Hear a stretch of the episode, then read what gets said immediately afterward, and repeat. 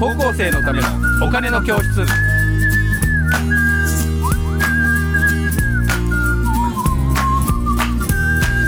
はい、皆さんこんにちは。こんにちは。高校生のためのお金の教室のお時間です。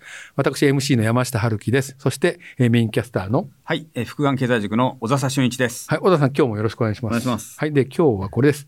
インフレ税とは何かというですね、私もあの耳慣れない言葉なんですけど、うん小田さんこれどういう意味なんでしょうか？これはですね、はいあのインフレというのは、はいえー一つのあの税金なのではないかと。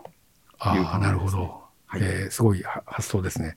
で、まあ、具体的にはですね、はいはいえっと、実際にあのインフレになっていくことによりましてですね、あの税金の、えっと、負担あの、借金の負担が、うん国の借金の負担が減るので、えーそれは結果としてあの庶民の私たちの、えーにとってですね、税金のようにのしかかるんじゃないかと。いう考え方なるほど。そういうことか。じゃあちょっとスライドを見てみましょうかね。はい、じゃあ次のスライドいきます。はい。よいしょ。ほい。はい、どうぞ。えっと、まずですね、あのーインフレ税というのを繰り返しますけど、えっと、インフレ、物価上昇でお金の価値が下がることで、うんえー政府の借金の返済負担がですね、実質的に軽くなることです。うんそうか。お金の価値が相対的に下がるからね、物価が上がるですね。はい。で、えっと、実際には、えっと、債務の額をインフレ率を上乗せした値で割って、減った分がインフレ税に当たるということなんですけど、まあ、具体的に言いますとうね、まず、あれですね、インフレというのは、100億円で買えたものが、えー例えば年率10%だと110億円必要になるはいというくらいに、お金の価値が下がってしまうので、うんうんじゃあじゃあ逆に債務だと、100億円の債務があっても、はい。10%のインフレが起きれば、実質的な債務は90億円ぐらいになっちゃうんじゃないかと。はい。10%減るよと。10%ぐらい減るよというん考え方だと。それはそうだよね。で、ただ庶民は、えっと、ぜあの10%上昇で苦しむわけですから、うんこれを、まあ、富が個人から政府にうん移転したんじゃないかとなるほど。いうふうに考えることができるという考え方です。はい。うんなので、あの本当はですね、あの借金っていうのは、国の借金というのはですね、あの成長によって、えー企業だとか個人だとかが返していければいいんですけども、まあ、いよいよなかなか返せる額じゃなくなってきたという場合にはですね、こういうインフレを持って、あの最後、えー返すとなるほど。いうことになるんじゃないかと。ていうか、じゃあ国が割と借金がどんどん増えていくと、うんインフレになるようなことを、になると、それは相殺されるんじゃないかっていうこと。そうですね。あの、さっき、あの、一つ前の回で、あの、えっ、と、ドイツの第一次大戦後のドイツで、はいものすごい、ハイパーインフレになって、ものすごくお金をね、うんあの、紙幣をいっぱい山積みにしたのがありましたけど、うんうんあと、ジンバブエ、はい今起きてることとか、それはこれに関係ある話なんですか？えーっと、あそこまで行っちゃうと、なんか破綻しちゃいますもんね。国自体が破綻しちゃうと。破綻しちゃうからね。だから、インフレ税によって解決したという感じではないと思います、ああ、そうか。うんからそこのギリギリのバランスのところでやっていかないといけないと。そうそうですね。でもこれはでも国民がその負担を、ふあの、背負うことになるっていうことなんですよね、いわゆる。え、あの、そその負担がももろに来るってことじゃないけれども、国民はやっぱりインフレになって、はい。給料が上がらなければ、税金が増えないわけ、あ、税金、あの、払う額が増えるわけです。そうですよね。それは結果として富が、えーとん。政府の方に移転してるうんじゃないかという考え方。ですかね。これはなんか、どういうあれなのかな。これのなんか本質は何なんだろう。このインフレ税を、あえて国が国策でやるようなことっていうのはあるんですか？インフレを誘発して、国の、まあ、いろいろ、いよいよ返せない。まあ、いやーでも、あえてはないか。あえては。日本が今国債むってちゃ発行してるじゃないですか。すよね。うーん。日本がむっちゃ国債発行してるじゃないですか。うんうんそれで借金がむっちゃ増えてるって、はいこれ返せんのかってみんな言ってて、うんはいはい。で G7 とかでも一番あの借金があるのは日本だっていうふうに言ってるじゃないですか。はい。これを日本がこういうことをすることによってやるっていうことではないですよね。ないですね。うん意図的にできるわけじゃないですよね。ここの場合はね。う。うんそっか。2万ぐらいのレベルだと結果的にそうなってるって話ですよね。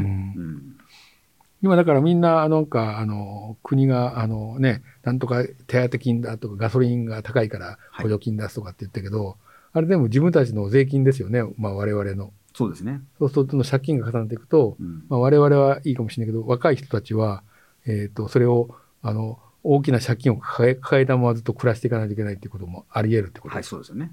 そうすると高校生の人たちはうん、それどう思うんですかね？それを。高校生からしたらちょっとふざけんなって感じがしますですよね。うんうん。うん。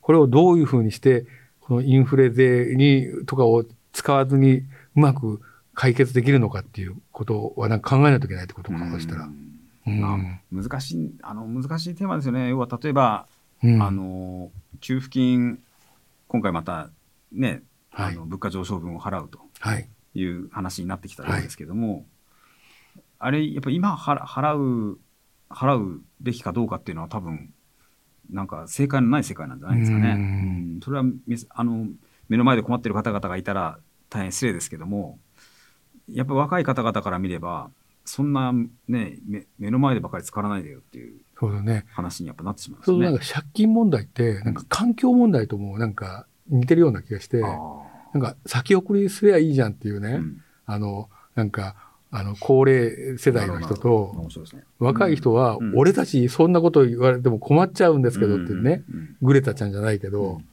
環境も同じじゃないですか。はいね。どんどんどんどん気候が上がっていって、住みにくくなってるし、それはなんか、こう、新しいイノベーションの力で新しいことが起きて、起きたら変われるのかなとかすごい考えたんですよ。これ、これを聞いて。あそうですね。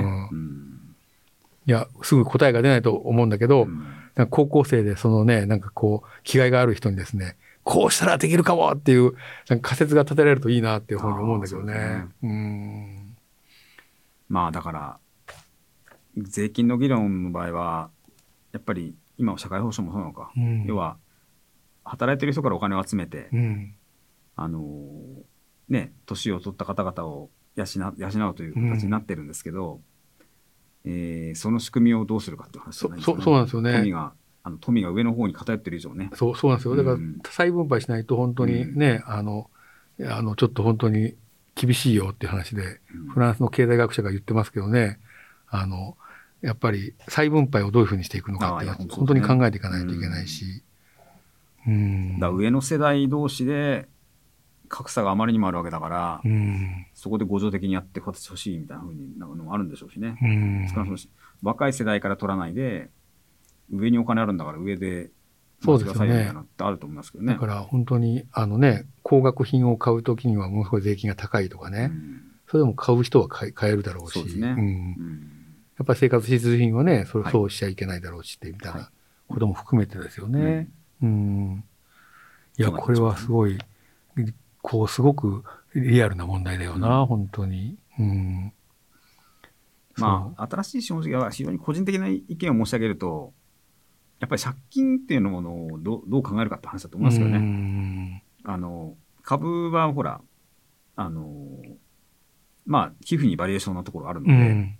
ダメだったらチャラになるわけですよね。そうですね。んうん。だこの借金がどんどんどん重くなっていくとういうん資本主義のまあ結構かなり根底のところにあるそうですよっていうのは、ね。をどう考えるかっていうことだとは思ってるんですけどねここはすごい悩ましいですよね、うん本当に。うん。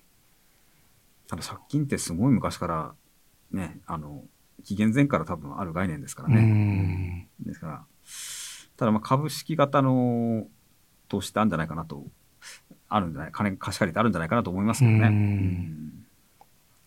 ちょっとこれはですね、はい。すぐに結論が出ない問題なので、ちょっと硬いテーマですね、えーちょっと、はい。えー難しくすぎて僕も分かってないんですけど、えーちょっとまた改めてですね違う見方でね。えーお話をしていきたいと思いますが、えーということでインフレ税というのがあるの私も知らなかったんですけど、えー皆さんも、えーなんとなく理解していただけたでしょうかということで小田さんあのインフレ税の話ちょっとありがとうございました。いえいありがとうございましろいろと考えさせられました。ありがとうございましたありがとうございます。じゃあ皆さんさようなら。